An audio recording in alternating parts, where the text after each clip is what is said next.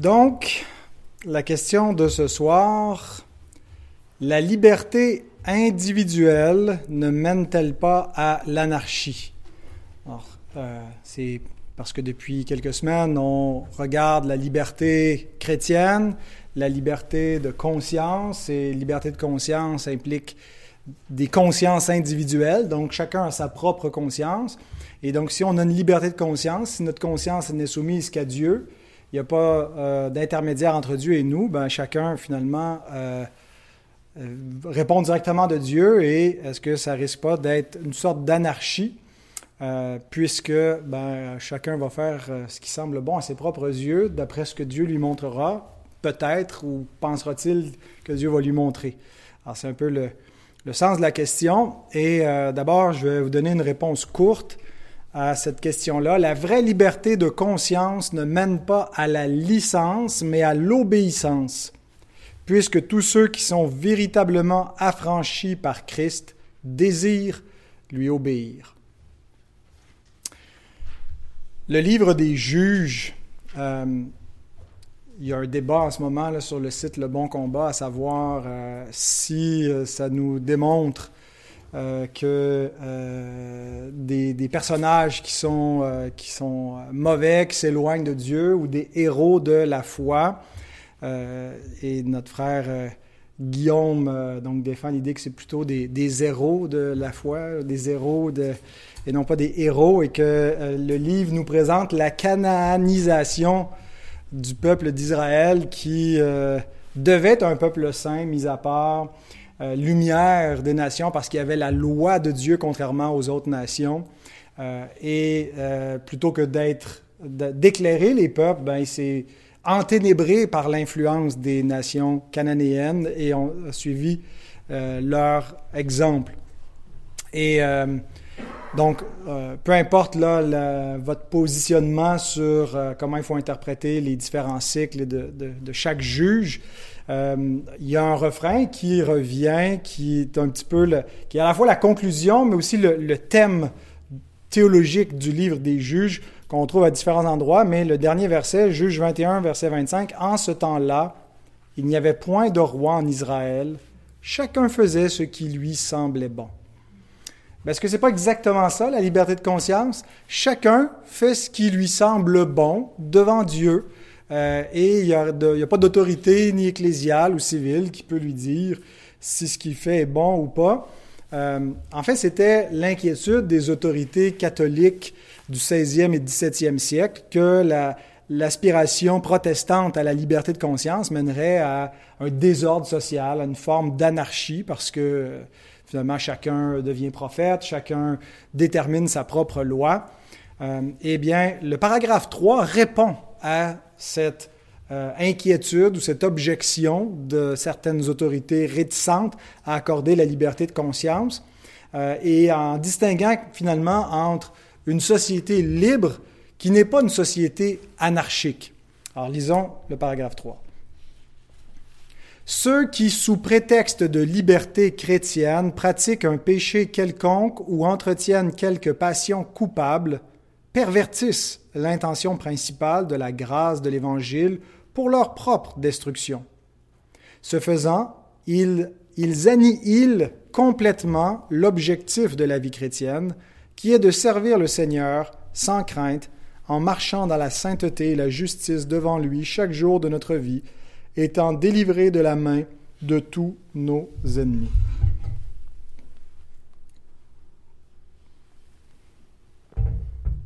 Il est certain qu'une société libre euh, contiendra plus d'individus qui vont transgresser l'ordre moral euh, au nom de leur liberté. Mais la, la liberté mise de l'avant par les protestants à l'époque de la Réforme euh, ne présentait pas la liberté comme, comme certains la clament aujourd'hui, comme une espèce de, subjectivisme absolu où chacun euh, détermine le, bien, le mal pour lui-même. Euh, chacun fait sa propre vérité. les protestants croyaient que l'écriture était claire, suffisamment claire pour éclairer la société, éclairer l'Église et les chrétiens, et c'était des sociétés chrétiennes à l'époque, on n'était pas encore dans un contexte pluraliste, et que l'Écriture nous donnait tout ce qui est nécessaire à la vie et à la piété, que si on a l'Écriture, on n'a pas besoin d'autre chose alors que c'est l'Écriture qui doit éclairer la conscience. Euh, on se souvient que le, mauvais riche qui est dans le sein d'Abraham euh, veut que, que Lazare, qu'Abraham renvoie Lazare pour parler à ses frères, pour les amener à changer de vie, pour qu'ils ne viennent pas dans ce lieu de souffrance. Et la réponse d'Abraham, c'est ils ont euh, Moïse et les prophètes, qu'ils les écoutent. Euh, puis il dit non, mais si quelqu'un des morts va vers eux, et il dit s'ils n'écoutent pas Moïse et les prophètes, même si quelqu'un des morts viendra à eux, ils ne l'écouteront pas.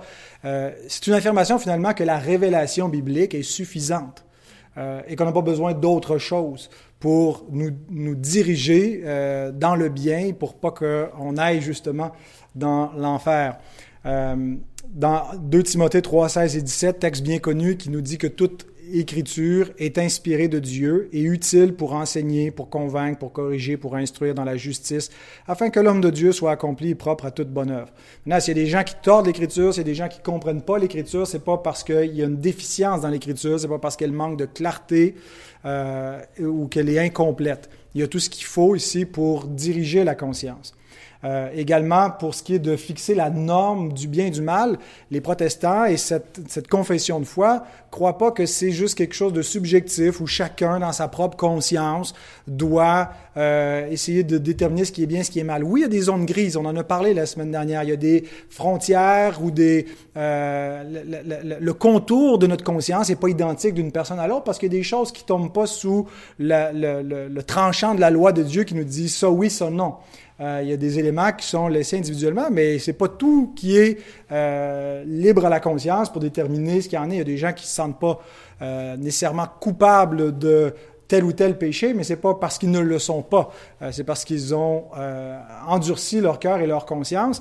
Mais donc, nous croyons que la norme pour le bien et le mal est objective. Elle n'est pas en nous, premièrement, elle est en dehors de nous, elle est la loi morale de Dieu écrite dans la parole, mais aussi euh, écrite dans le cœur et la conscience. Ça, c'est un élément subjectif euh, où on peut, on peut mal l'interpréter, mais chaque homme, euh, Paul, va dire par exemple euh, dans Romains 2, 14 et 15 que les païens qui n'ont point la loi font naturellement ce que prescrit la loi. Ils sont, eux qui n'ont point la loi, une loi pour eux-mêmes.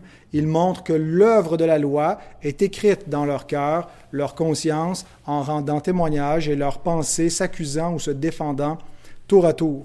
Donc, la loi est écrite dans le cœur de chacun quelle loi? La loi morale de Dieu, la même loi qui était donnée aux Juifs et donnée aux païens par le biais de leur conscience. Euh, et c'est la loi de Dieu seul qui régit la conscience, pas euh, les lois des hommes, mais la loi de Dieu, qui est la loi naturelle et qui est la loi morale.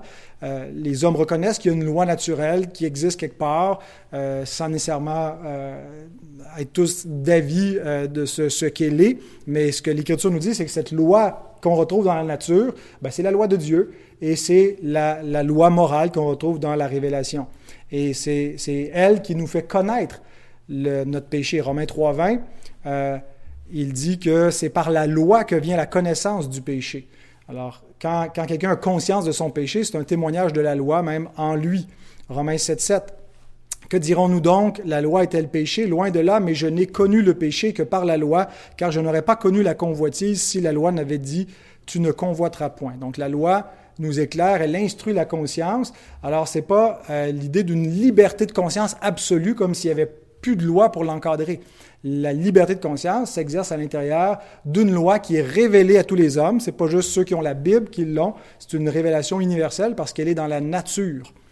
Euh, mais malgré ce témoignage, ça n'empêche pas les, euh, les, êtres humains euh, de transgresser la loi de Dieu tout en se persuadant qu'ils sont justes. Proverbe 12, 15 nous dit La voix de l'insensé est droite à ses yeux, mais celui qui écoute les conseils est sage. Mais ce qui est intéressant, c'est qu'à ses yeux, sa voix est droite. en fait, chaque être humain a, l'impression que sa voix est la bonne, euh, qu'il est dans le bon chemin. 14, 12, toujours dans les Proverbes, Telle voix paraît droite à un homme, mais son issue, c'est la voie de la mort. Proverbe 16, 2, Toutes les voies de l'homme sont pures à ses yeux, mais celui qui pèse les esprits, c'est l'Éternel. Donc, peu importe comment chacun perçoit sa propre voie, ultimement, c'est le jugement de Dieu qui va déterminer. Mais, euh, donc, les, les, opposants de la liberté de conscience diraient, voyez, il y a une norme, c'est pas suffisant si on laisse la liberté à chacun, parce que chacun pense que sa, sa voie est la bonne, comme on voit dans le livre des juges. Mais pourquoi est-ce que les hommes agissent ainsi? Parce que, en fait, même s'ils ont le témoignage de Dieu, ils ne l'écoutent pas. Ils le suppriment. Euh, Romains 1, 18 est un passage par excellence pour nous dire ce que fait l'homme naturel, l'homme mort dans son péché, vis-à-vis de la connaissance de Dieu qui est révélée dans la nature et la connaissance de sa loi. Eh bien, il la retient injustement captive. Il supprime cette vérité, il la combat euh, parce qu'il veut pas honorer Dieu, il veut se faire des dieux à son image qui vont bénir sa conduite plutôt que de condamner, maudire.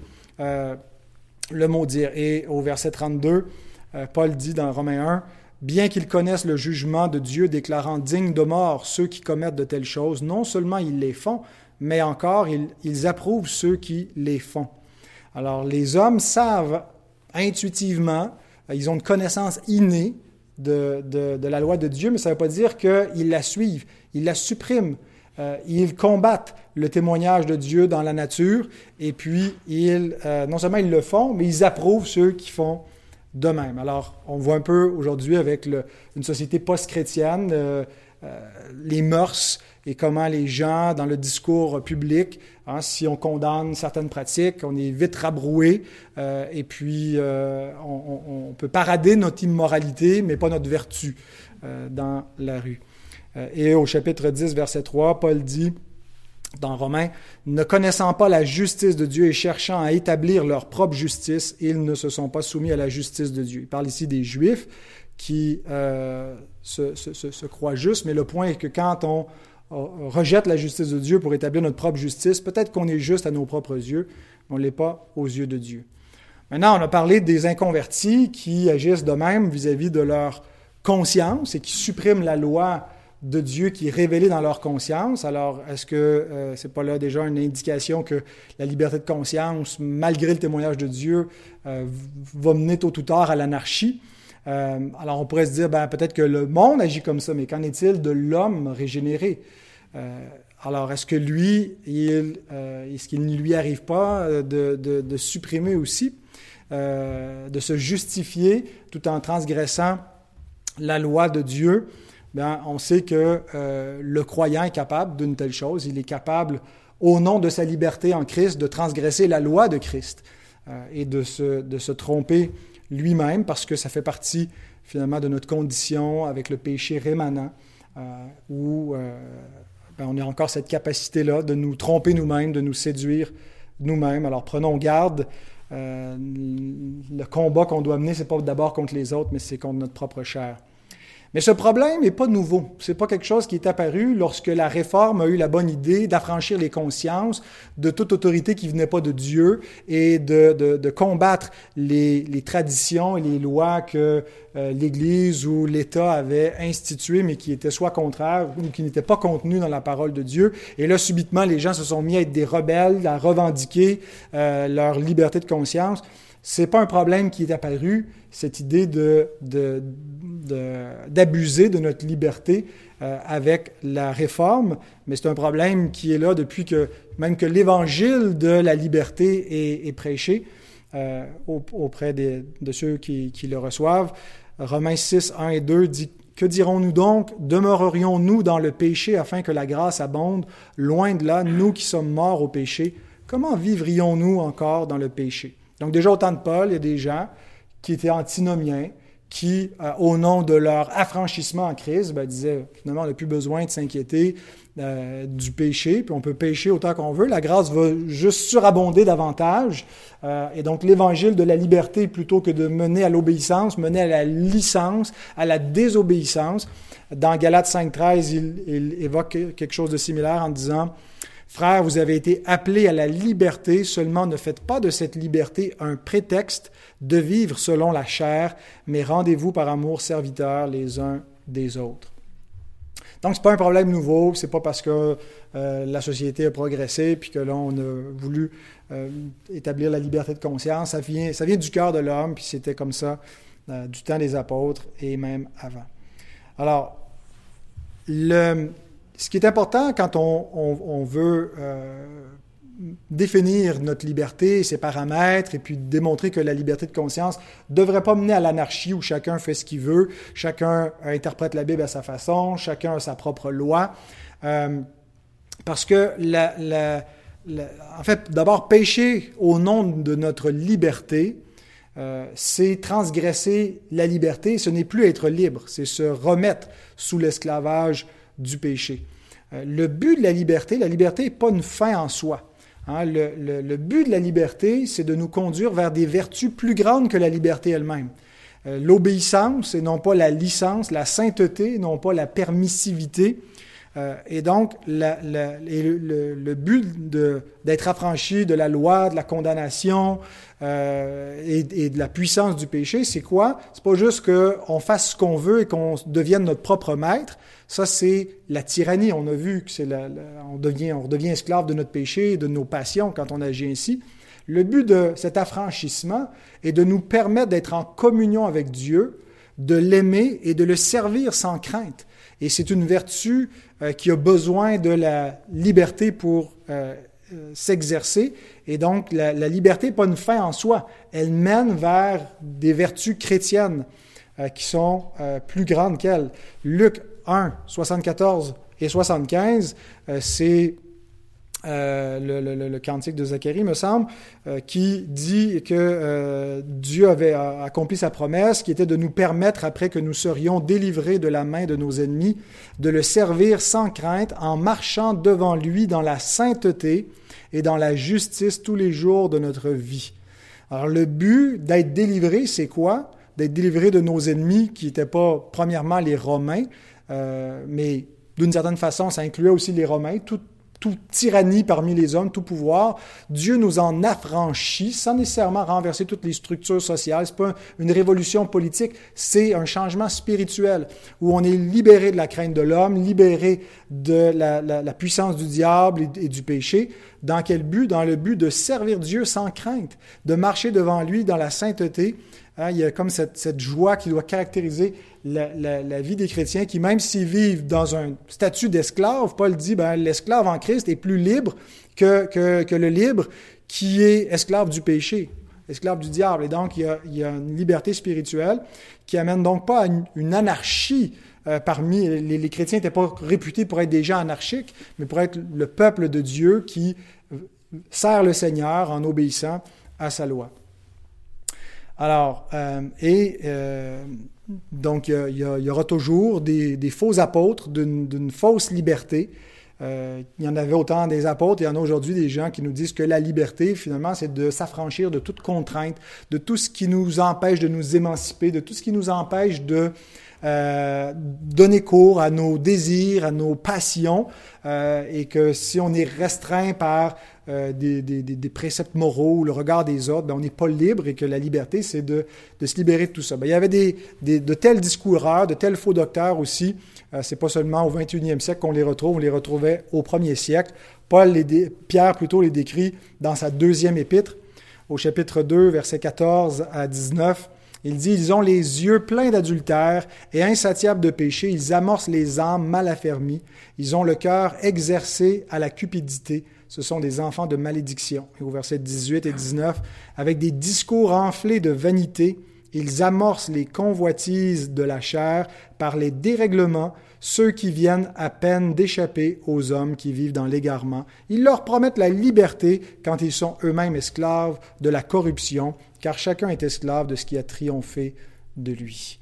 Alors personne n'est libre, ça l'amène à la rébellion, à l'anarchie, à la révolte, à, à rejeter la loi de Dieu, euh, ça l'amène plutôt à être euh, un esclave et euh, c'est une fausse liberté. donc, maintenant revenons à la comparaison initiale où, on est parti avec le livre des juges. Le livre des juges où il n'y avait pas de loi en Israël, chacun faisait ce qui lui semblait bon. Et comparons cela avec l'idée de la liberté de conscience. Est-ce que vraiment la liberté de conscience, c'est que chacun fait ce qui semble bon à ses propres yeux? Alors, si on revient au juge, c'était quoi exactement le problème en Israël à ce moment-là? Est-ce que c'était qu'il n'y avait pas de roi en Israël ou est-ce que c'était que chacun faisait ce qui semblait bon à ses propres yeux? Euh, je pense qu'il y a un ordre dans ces, ces deux affirmations-là. Et est-ce que ça se pourrait que ce soit l'absence d'un roi qui amenait chacun à être comme son propre roi, chacun à faire sa loi, à établir son petit royaume. Euh, et donc, c'est pas tant, c'est pas parce que chacun faisait ce qui semblait bon à ses propres yeux qu'il n'y avait pas de roi. Mais c'est parce qu'il n'y avait pas de roi que chacun faisait ce qui semblait bon à ses propres yeux. Et c'est un des buts du livre des juges de nous montrer notre besoin d'un roi. Un des buts théologiques de, juge qui introduit, qui nous dirige tranquillement vers l'alliance davidique de la royauté, qui va être ultimement accomplie en Christ, de nous montrer, voilà à quoi ressemble un peuple qui n'a pas de roi. Eh bien, c'est pas n'importe quel roi dont on a besoin, parce que tous les rois qui vont se succéder sur le trône d'Israël vont échouer à vraiment et ultimement libérer leur peuple. Ils vont en fait les mener à l'esclavage, littéralement, ils vont devenir les esclaves des, Babyloniens et d'autres des Assyriens. Euh, parce qu'ils ne les affranchissent pas euh, ben, de, la tyrannie, de l'idolâtrie, des faux dieux. Euh, et donc, le seul roi qui libère, ben, c'est celui qui est promis, qui va être le descendant de David. C'est celui qui a donné sa vie en rançon pour nous affranchir, pour nous libérer et qui a formé de ceux qui leur acheté un peuple à la tête duquel il se trouve. Et donc, tous les autres rois sont insuffisants pour véritablement nous rendre libres. Et tous ceux qui sont véritablement affranchis par ce roi, par Christ, sont soumis à sa parole et à sa loi. Jésus dit dans Jean 15, 13 et 14, Il n'y a pas de plus grand amour que de donner sa vie pour ses amis. Vous êtes mes amis si vous faites ce que je vous commande. Nous ne pouvons pas prétendre être à Christ. Nous ne pouvons pas prétendre que nous avons reçu son sacrifice, qu'il a donné sa vie pour nous, si nous ne faisons pas ce qu'il nous dit. Si nous gardons sa parole, nous sommes vraiment ses disciples. Mais si nous nous rebellons contre sa parole, ben nous ne faisons pas partie de son peuple. Il n'est pas notre roi. Mais parmi ceux qui euh, font partie de ce peuple-là, on ne retrouve pas une nation où chacun fait ce qui semble bon à ses propres yeux. Pourquoi? Parce qu'il y a un roi en Israël, c'est Christ. Il y a un roi qui nous dirige. Ah, dans les questions du, petit catéchisme qu'on fait avec les enfants, euh, on parle des trois offices de Christ. Hein. Il est euh, prêtre, prophète et roi. Euh, et là, on demande pourquoi tu as besoin de Christ comme un, prêtre ou un sacrificateur? Ben, parce que je suis coupable, je suis un pécheur, j'ai besoin de quelqu'un qui expie mes péchés. Pourquoi est-ce que tu as besoin de Christ comme prophète? Parce que je suis ignorant, j'ai besoin de quelqu'un qui m'instruise. Pourquoi est-ce que tu as besoin de Christ comme roi? Parce que je suis faible et sans défense. Je suis la proie de mes ennemis qui peuvent me dominer, mais j'ai besoin d'un roi qui m'affranchisse. Et pas seulement de mes, mes ennemis externes, mais à commencer par ma propre nature pécheresse. Et donc, ceux qui sont affranchis par Christ ne sont pas des gens qui font ce qui paraît bon à leurs propres yeux, mais qui, cherchent à plaire à leur Seigneur et qui font ce qui paraît bon aux yeux de leur Seigneur. Et comment est-ce qu'ils savent ce qui paraît bon aux yeux de leur Seigneur? Parce qu'il leur a donné sa parole. Si vous gardez mes commandements, si vous gardez ma parole, si vous faites ce que je dis, vous êtes mes amis, vous êtes mon peuple et vous êtes ceux qui ont été affranchis. Alors c'est ça la vraie solution vis-à-vis du problème d'une liberté de conscience qui est tournée en dérèglement. La, solution, ce n'est pas de supprimer la liberté euh, aux individus, euh, aux croyants, à l'Église. Euh, la, vraie solution, c'est d'exercer la discipline d'Église, tout simplement. Les, les, vrais affranchis obéissent à Christ. Si quelqu'un n'obéit pas à Christ, ben, tu reprends ton frère. S'il ne t'écoute pas, tu amènes deux, trois témoins. S'il refuse d'écouter, ben, il est exclu du royaume. Et donc, il, n'est plus parmi ce peuple qui, a les commandements de Dieu. Il fait partie des gens du dehors qui font ce qui paraît bien à leurs propres yeux, puis un jour, ils viendront en jugement et rendront compte.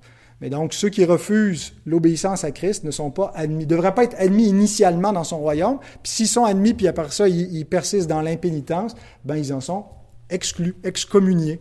Euh, Matthieu 18, 15 à 20, 1 Corinthiens 5, 1 à 5, ce sont les deux textes clés pour nous montrer euh, que euh, l'Église doit exercer cette discipline. Et puis, c'est pas seulement une discipline non plus qui mène à, à l'excommunion. On est tous sous la discipline d'une Église. On est tous entraînés à garder les commandements. Et une, Église qui n'exige pas cela de, ses membres, ben, ne joue pas bien son, rôle, ne remplit pas son devoir qu'elle a face à Christ.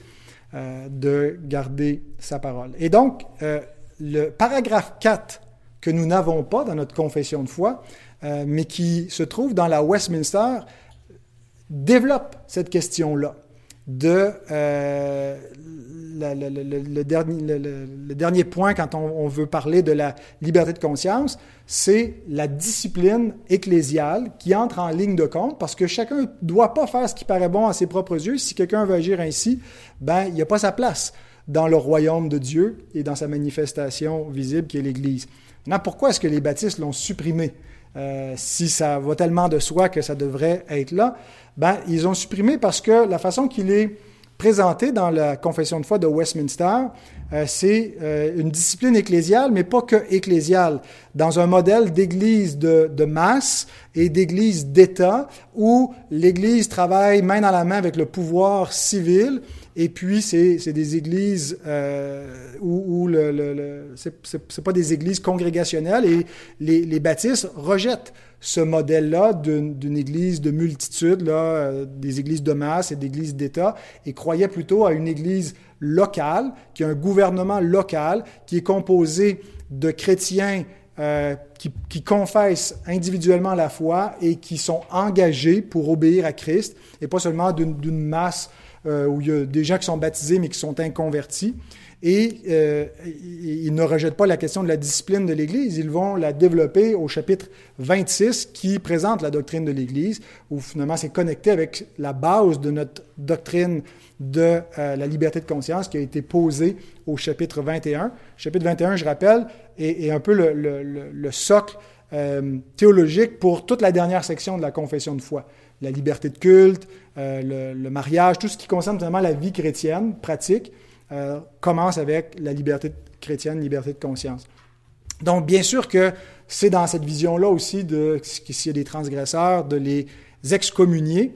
Euh, mais on a une indication ici, en, ayant supprimé le paragraphe 4, que euh, d'abord, c'est une première manifestation de l'ecclésiologie baptiste particulière, là, où on, rejette l'idée d'église d'État et d'église de multitude, mais aussi ça indique que les baptistes n'avaient pas un programme de réingénierie euh, de la société, euh, autre que simplement garder l'Église pure et épanouie.